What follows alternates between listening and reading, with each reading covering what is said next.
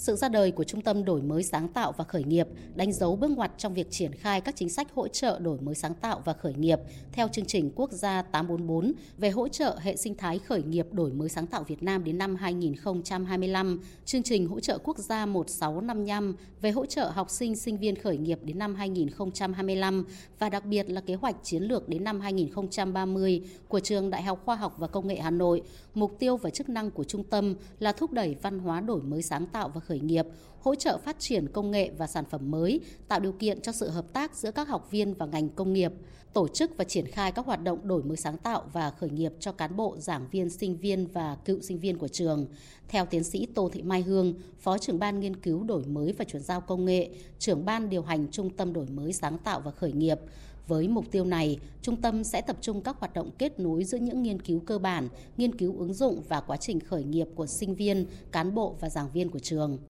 Đầu tiên là sẽ cung cấp cho các bạn sinh viên các kỹ năng cần thiết để phát triển, ví dụ như là các kỹ năng về khởi nghiệp, các kỹ năng về quản trị dự án, quản trị cảm xúc hoặc là các các loại kỹ năng khác và tiếp theo mong muốn là các bạn sẽ có những cái trải nghiệm để có thể xây dựng được những cái dự án một cách khả thi hơn. Ngoài ra thì trung tâm đổi mới sáng tạo này cũng hỗ trợ tất cả các bạn sinh viên cũng như là giảng viên để phát triển công nghệ, kết nối với các cái nguồn ờ, đầu tư và tiếp theo là cũng hỗ trợ các vấn đề pháp lý cho các bạn sinh viên khi mà trong quá trình thành lập doanh nghiệp.